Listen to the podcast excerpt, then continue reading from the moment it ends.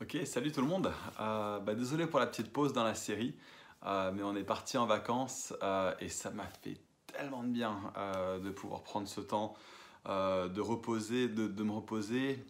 mais donc, avant qu'on reprenne la nouvelle année, je sais que c'est la rentrée pour les enfants aujourd'hui, mais avant qu'on reprenne la nouvelle année et qu'on se voit en vrai, peut-être avec des masques, mais on se voit en vrai ce dimanche au 78 rue de Sèvres. Euh, j'ai vraiment, vraiment hâte.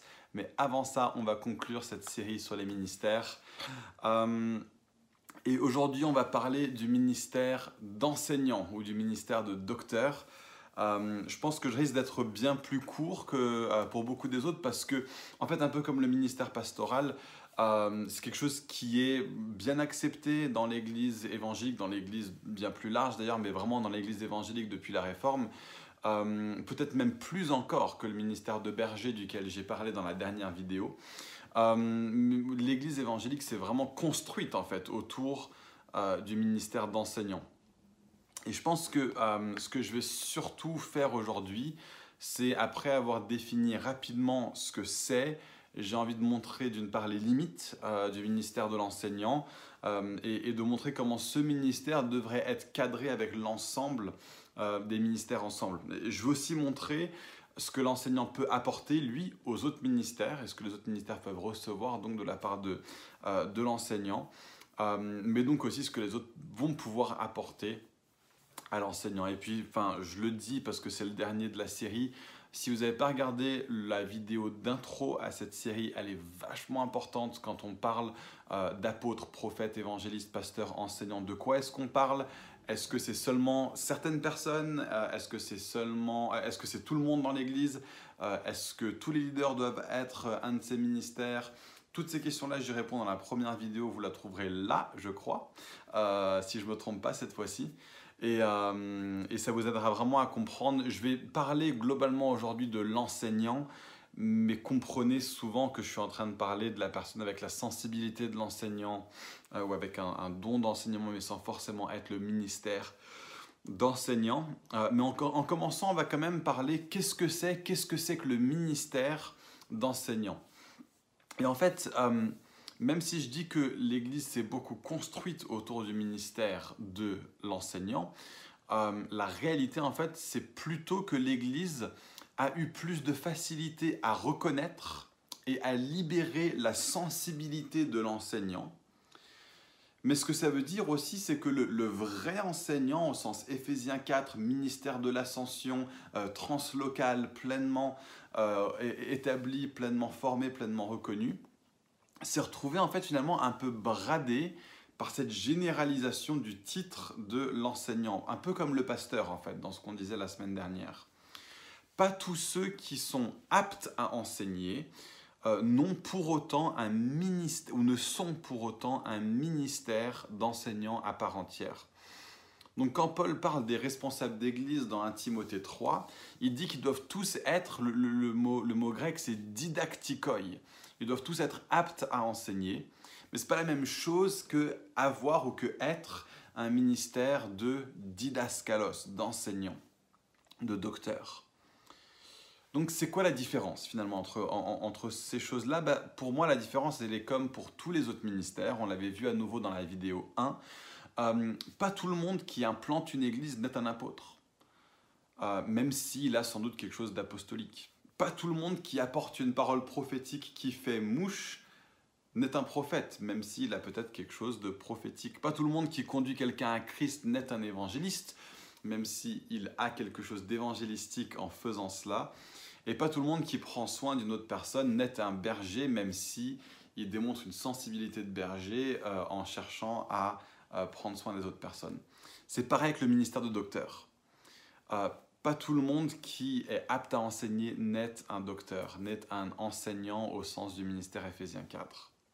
Et donc ce qui va caractériser le ministère de docteur en tant que tel, c'est le fait d'enseigner la parole de Dieu à un très haut niveau de compréhension et de capacité d'explication. Euh, et donc l'enseignant, le docteur, va avoir un, cadre théologique extrêmement bien ficelé intérieurement une compréhension de la parole de Dieu et de son contexte, souvent un minimum de compréhension des langues originales, euh, et tout ça va lui donner une aptitude à articuler la compréhension de la foi à un degré très très haut, très très élevé. En plus de ça, un docteur, au sens pleinement euh, Éphésiens 4, etc., un docteur pleinement établi va être reconnu au-delà de son église locale et aura des occasions d'exercer ce ministère au-delà du local. Il va se voir devant des opportunités surnaturelles parfois pour exercer euh, son ministère, qui sont largement au-delà de ce que lui a cherché à faire à travers les choses auxquelles il se donne au quotidien. Mais plus que toutes les autres choses, la marque du docteur, vraiment au sens Éphésiens 4, au sens euh, translocal, ministère de l'Ascension, c'est que là où se trouve le docteur, il va faire monter la soif théologique chez les croyants qui l'entourent. Il va donner envie à tout le monde de creuser plus la parole, à son contact. Ils vont devenir plus passionnés de théologie, etc. etc. C'est ça qui va se passer quand on se trouve avec un docteur. Et, comme Jésus est le docteur par excellence, eh ben, le rôle des docteurs dans l'Église, c'est de conduire tout le monde à ressembler plus à Christ, comme tous les autres ministères Ephésiens 4, mais lui, ça va être de, de conduire à plus de ressemblance à Christ, particulièrement en ce qui concerne le rôle doctoral.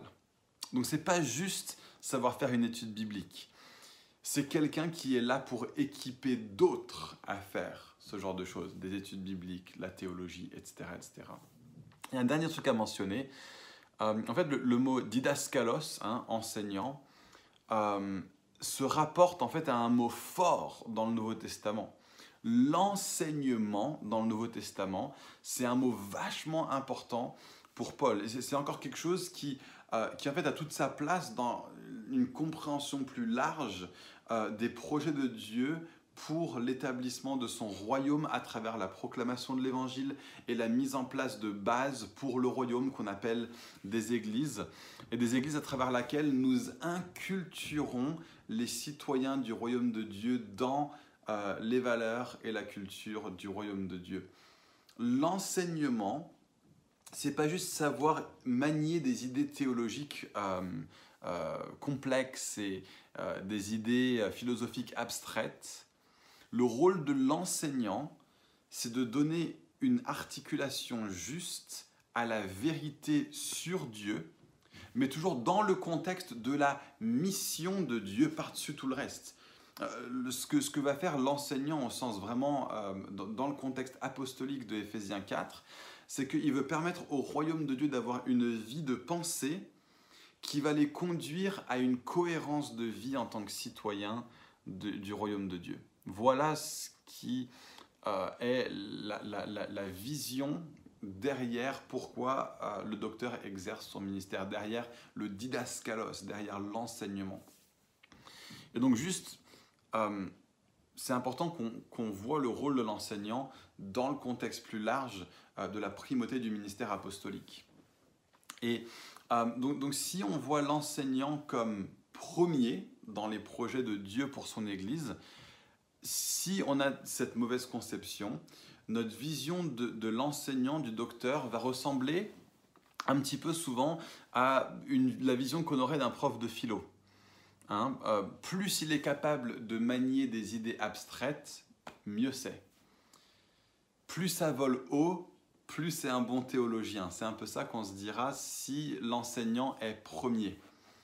rien contre le fait de voler haut, mais en réalité, le docteur dans le contexte apostolique ressemble moins à un prof de philo et plus à un prof de droit ou à un prof d'histoire. Si, on pense à l'Église, euh, dans le contexte du royaume de Dieu et dans le contexte apostolique, si on pense à l'Église plus euh, comme à l'institut dans lequel les Babyloniens ont envoyé euh, Daniel, Shadrach, Meshach et Abednego pour leur permettre de euh, gagner dans leur compréhension et leur adoption de la culture et des valeurs babyloniennes, si on voit l'Église plus comme ça, et, que le rôle de l'Église et donc des ministères de l'Église, c'est de conduire le peuple de Dieu euh, à, avoir une identité de croyant, une identité qui est solidement établie, euh, l'enseignant dans ce contexte-là va enseigner en priorité non pas les choses qui se rapportent à des grandes idées abstraites, etc. Il va surtout enseigner en priorité les choses qui se rapportent à ce à quoi ça ressemble d'être profondément des citoyens de notre nouveau royaume au niveau de notre euh, construit intellectuel.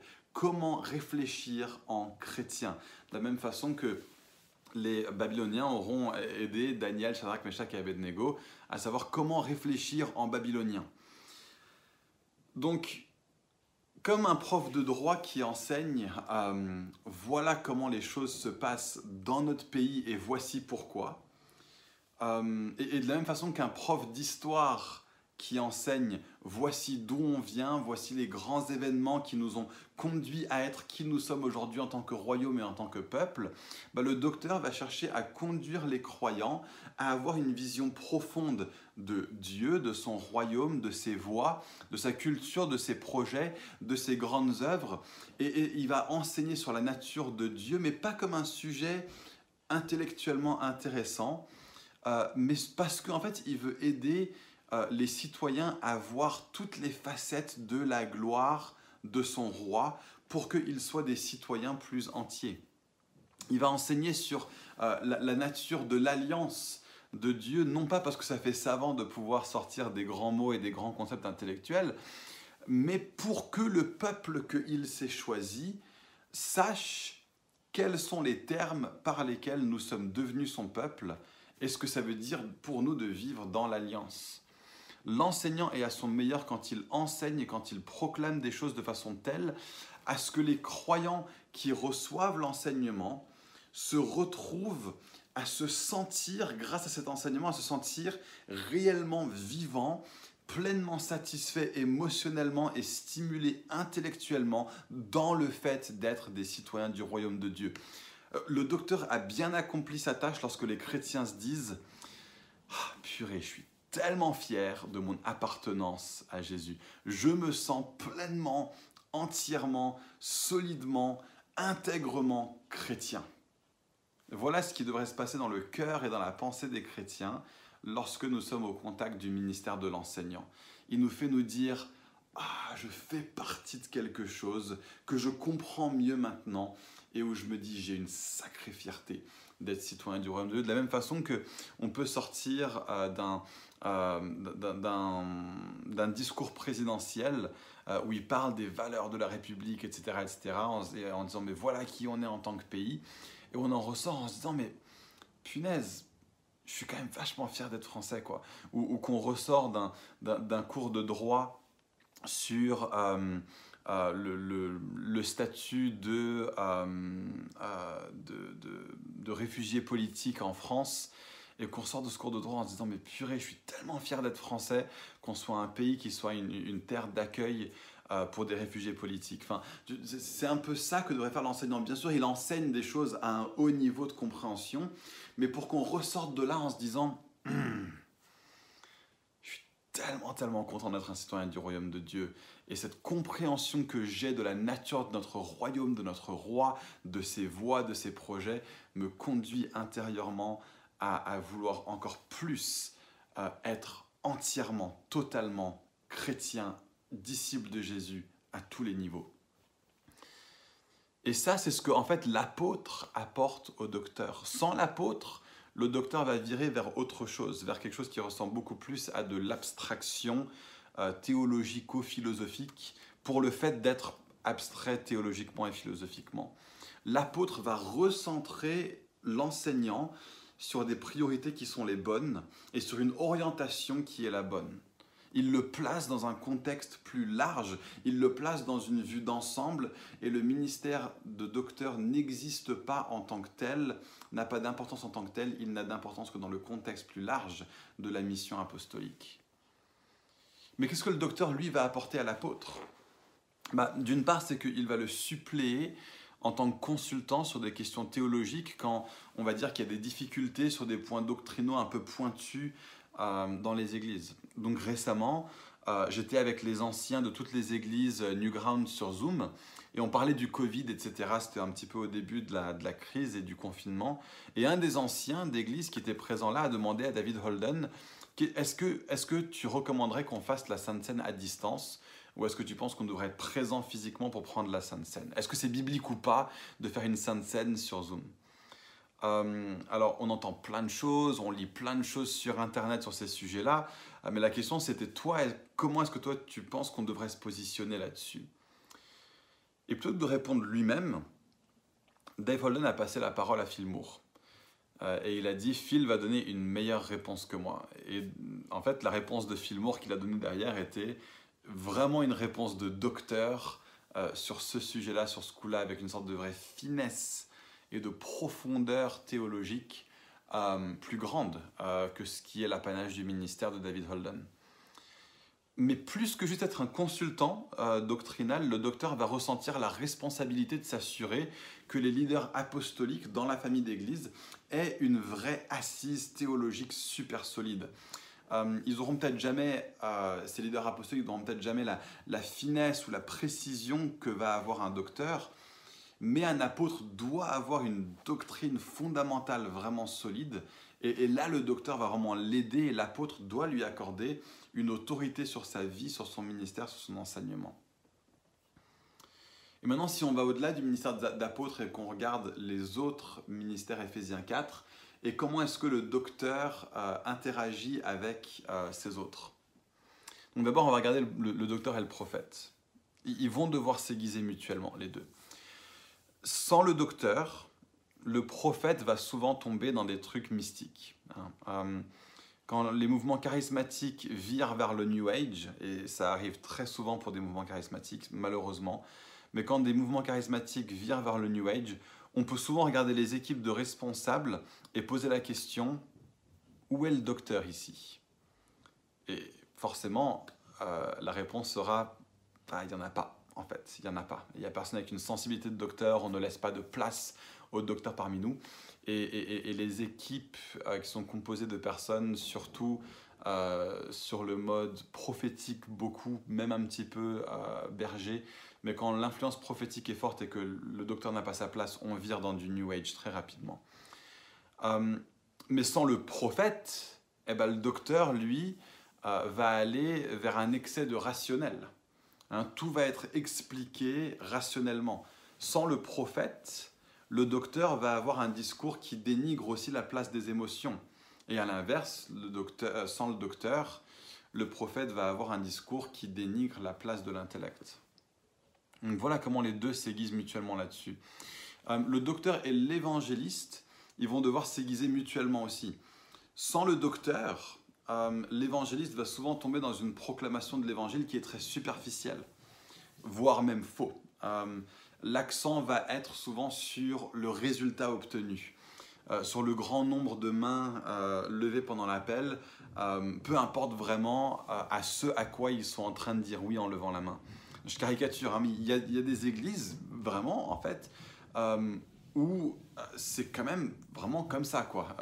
on prêche le développement personnel, et à la fin, on demande qui veut recevoir Jésus dans son cœur et, on considère qu'une main levée égale une conversion, alors qu'en réalité, la personne n'a pas du tout abandonné sa vie à notre Seigneur Jésus-Christ. Elle a juste accepté que Jésus était un bon moyen pour que sa vie devienne meilleure. Cette personne-là n'est pas devenue un disciple de Jésus et le docteur va devoir travailler le, le message euh, de l'évangéliste et l'éviter de tomber là-dedans. Mais sans l'évangéliste, bah, le docteur va être dans un délire où tout est orienté vers les chrétiens. Et donc on a des églises aujourd'hui où le langage utilisé à la fois dans les chants qu'on chante, dans ce qu'on dit pendant nos prédications, même dans nos discussions entre chrétiens, va être tellement absconce pour les non-chrétiens franchement, autant faire la messe en latin, quoi. Franchement. Euh, il y, a des églises dans lesquelles il faut avoir bac plus 5 et un minimum de culture chrétienne pour saisir même ce qui est en train d'être dit dans une célébration d'église normale, dans un culte le dimanche matin. Ça, c'est ce que l'évangéliste va corriger chez le docteur. Et quand on voit des églises qui virent euh, vers cet excès-là, on peut se dire, bah, où sont les évangélistes? Le docteur a pris trop de place dans cette église. Un truc qui est intéressant dans le duo euh, de l'évangéliste et du docteur, c'est qu'au contact l'un de l'autre, quand l'évangéliste et le docteur s'influencent mutuellement et se euh, s'aiguisent mutuellement, euh, à la croisée des chemins de ces deux ministères, on a ce qu'on appelle, c'est une discipline chrétienne qui s'appelle l'apologétique. Alors qu'est-ce que l'apologétique? L'apologétique, c'est la défense raisonnée de la vérité du christianisme euh, en réponse aux objections apportées par les opposants au christianisme, que ce soit des partisans d'une autre religion ou tout simplement des hommes et des femmes qui sont sans religion. Quand, euh, quand l'un de ces deux ministères est manquant, quand on n'a pas de docteur ou qu'on n'a pas d'évangéliste, on a largement moins de chances que des apologètes émergent. Mais quand l'évangéliste et le docteur travaillent ensemble, on voit non seulement des gens qui sont bons pour proclamer l'évangile, pour apporter la réponse, on a non seulement des gens qui sont bons pour euh, expliquer les vérités profondes, mais on a des hommes et des femmes qui sont capables euh, d'annoncer l'évangile d'une façon qui va être pertinente pour des penseurs non chrétiens. Et voilà ce qui se passe quand on a une synergie entre les évangélistes et les docteurs. Euh, et sans ça, on n'aura pas d'apologétique. Sans ça, on n'aura pas de discours pertinent euh, pour les non-chrétiens, parce que, parce que l'apologétique est une discipline qui se trouve à la croisée des chemins du ministère de l'évangéliste et du ministère du, euh, euh, du docteur. Et puis enfin, la relation entre le docteur et le berger. Hein, ils vont encore une fois s'aiguiser l'un l'autre. Le berger va aider le docteur à éviter de tomber dans un truc où le docteur enseigne la doctrine sans montrer comment la doctrine va faire une différence dans la vie des gens.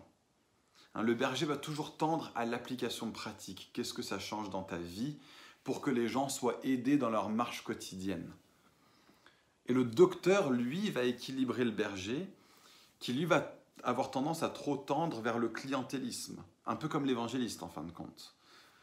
Sauf que pour l'évangéliste, bah, le, client, c'est le non-chrétien, et pour le berger, le client, euh, c'est le membre de l'Église, c'est le, chrétien. L'enseignant sait qu'une des choses principales dont les brebis ont besoin pour grandir, c'est d'être nourri sainement avec une saine doctrine. Et donc alors que le berger va pouvoir tendre vers on va faire les choses pour que ça plaise autant que possible aux chrétiens, le docteur va lui dire non, non, non, c'est pas de ça que la brebis a besoin. La brebis n'a pas besoin de, que l'église soit faite pour qu'il s'y sente le mieux possible. La brebis a besoin de nourriture solide. Euh, et bien sûr, on a, vu quand on a parlé du ministère de, berger que le prophète va aussi avoir un vrai apport pour aider euh, euh, le, berger à avoir une bonne orientation. Mais le docteur va lui dire, mon gars, tu as besoin de nourrir les brebis, si tu as vraiment le soin des brebis, c'est de ça dont elles ont besoin plus qu'autre chose. leur nourriture, c'est la parole et c'est la vérité, parce qu'une des choses qui retient plein de brebis, c'est les mensonges auxquels ils ont cru au niveau biblique, au niveau théologique, etc. etc. Et donc quatrièmement, on va finir simplement en regardant euh, certains des écueils euh, que les docteurs devront euh, éviter.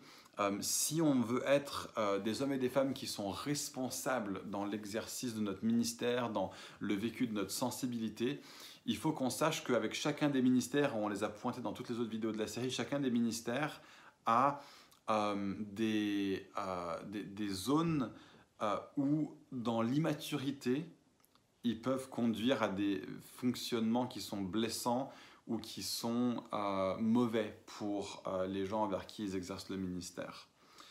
Et donc il y a des choses auxquelles le docteur responsable va devoir faire attention pour bien s'acquitter de ce pourquoi Jésus l'a donné à l'Église. Et on peut, je dis ça aussi pour nous aider à repérer quels sont les docteurs qui sont immatures pour nous aider à vraiment euh, être des hommes et des femmes qui avons un discernement par rapport à ceux qui prétendent exercer un ministère euh, envers nous. Donc, le premier truc clé pour le docteur, sur lequel veiller pour être un docteur mature, qui est bienfaisant pour les gens, c'est de chercher aussi fortement que possible à ne jamais, jamais, jamais créer un sentiment que euh, la théologie est inaccessible euh, ou que la compréhension biblique est réservée à une élite. Oui, il fonctionne à un haut niveau, clairement, mais il doit réussir à le faire d'une façon à ce qu'il conduise les gens à se dire, mais ce que tu as développé, moi aussi, j'ai confiance que je peux le développer, parce que tu n'es pas en train de te positionner comme quelqu'un qui voit et qui nous conduit tous à voir la théologie comme quelque chose qui est réservé aux élites.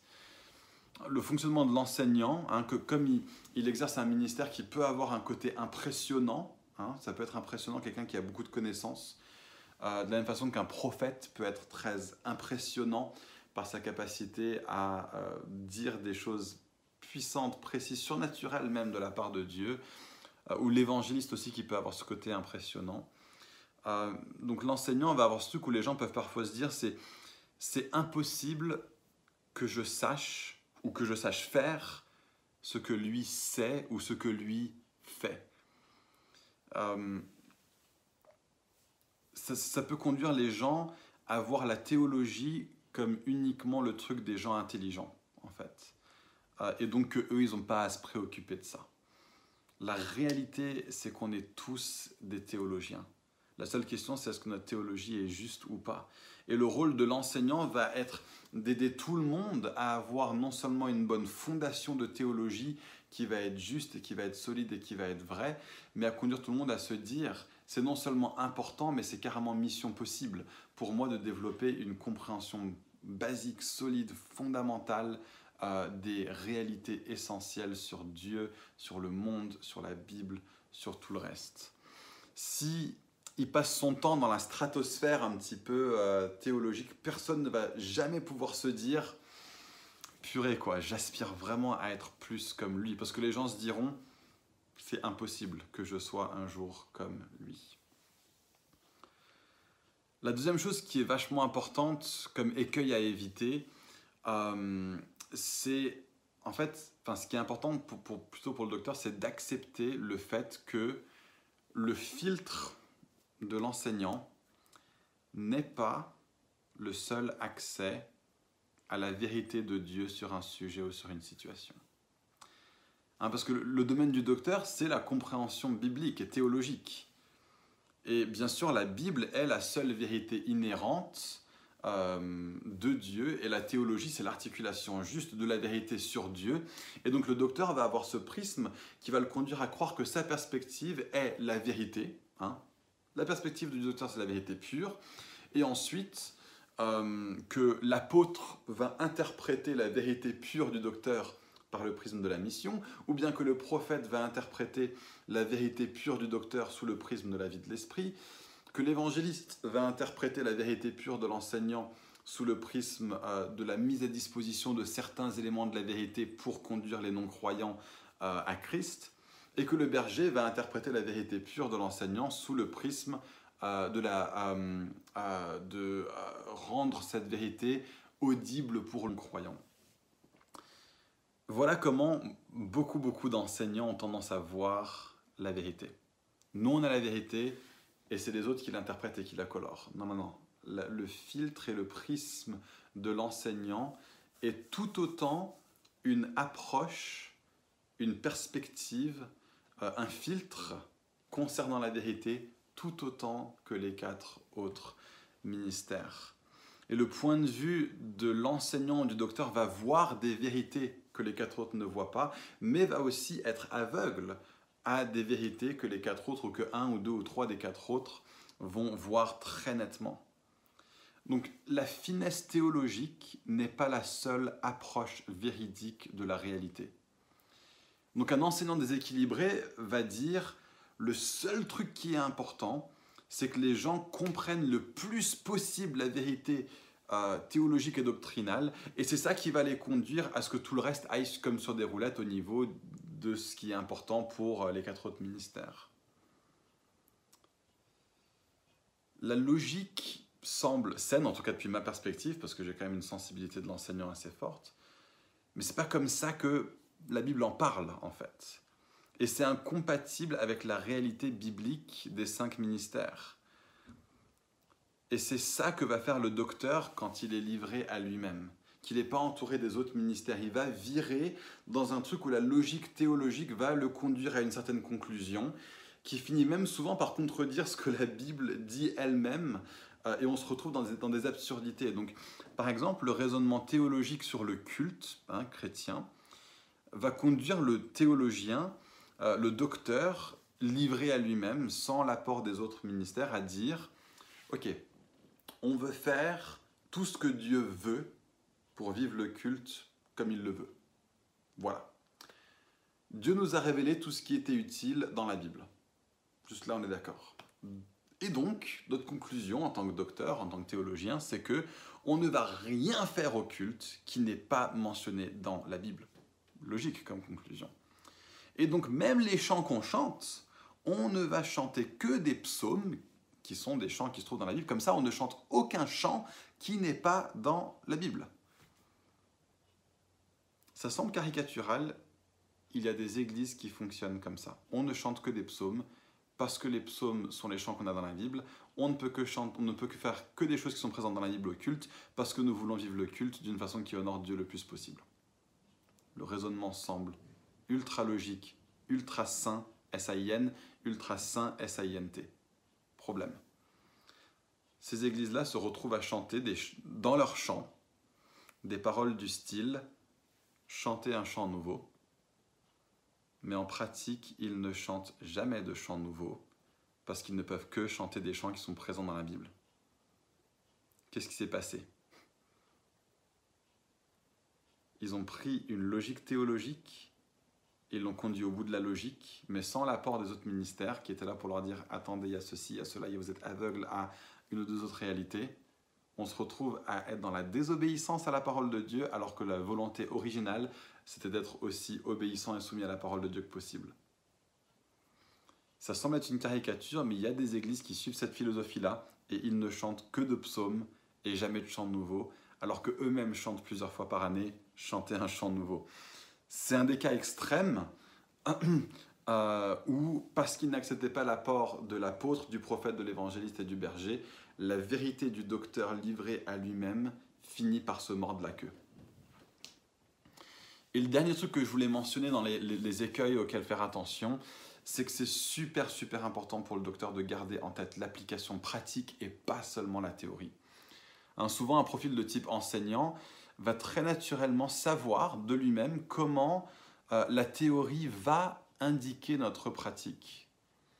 Mais les enseignants doivent apprendre en fait que tous ne savent pas mettre une théorie en pratique aussi naturellement que nous. Donc, on ne peut pas que enseigner la doctrine de la Trinité en s'attendant que naturellement, eh ben, on s'aime plus les uns les autres parce qu'on a juste enseigné bien la doctrine de la Trinité. On doit montrer que la doctrine de la Trinité est révolutionnaire pour l'Église, est révolutionnaire pour la mission, et, comment elle l'est, et qu'est-ce que ça veut dire pour nos vies, et comment est-ce qu'on fait pour le mettre en pratique? Ça, c'est pas du tout naturel pour un docteur, euh, de penser qu'il a besoin de faire ça. Le docteur va se dire qu'il infantilise les gens en faisant ça, mais la réalité c'est que ce que lui fait naturellement, de prendre une théorie et de savoir presque instinctivement comment ça se met en pratique, euh, le, docteur mature doit apprendre que ce n'est pas le cas pour tout le monde et que c'est tout à fait normal euh, que ce n'est pas le cas pour tout le monde. C'est super important que les profils de type docteur parmi nous euh, grandissent pour ne pas juste expliquer les choses en théorie, mais qui puisse appliquer le vécu de la chose en pratique. Donc voilà, j'ai fini ce que j'avais à dire sur euh, le ministère de docteur. C'était bien plus court que les autres semaines comme prévu. Je veux juste conclure en disant quelques petits mots pour récapituler sur les ministères. On a fait six messages dessus. Si vous regardez celui-ci, je vous encourage vraiment, vraiment, vraiment à aller regarder les cinq autres. et on pourrait en dire tellement, tellement, tellement plus. On va devoir s'arrêter là. Mais les amis, je vous challenge vraiment de vous poser la question euh, et de poser la question aux autres personnes autour de vous concernant vous. Euh, quelle est la sensibilité que vous voyez chez vous-même ou que eux voient chez vous? Et après avoir fait ça, considérez que Dieu vous a fait comme ça. Pourquoi? Pour que vous soyez contributeur au corps dans lequel vous êtes placé. On peut avoir à la fois un on peut vraiment finir par avoir un équilibre euh, génial si on arrive à vivre la complémentarité d'Éphésiens 4 au niveau local, mais pas seulement un équilibre, mais aussi un, dynamisme, un entrain au niveau de qui on est en tant qu'Église, parce qu'on s'informe les uns les autres et qu'on se booste et qu'on se motive les uns les autres, tout en s'équilibrant les uns les autres. Mais on a aussi et surtout, en fait, besoin de euh, reconnaître ces réalités pour que nous puissions bien recevoir les ministères au niveau translocal.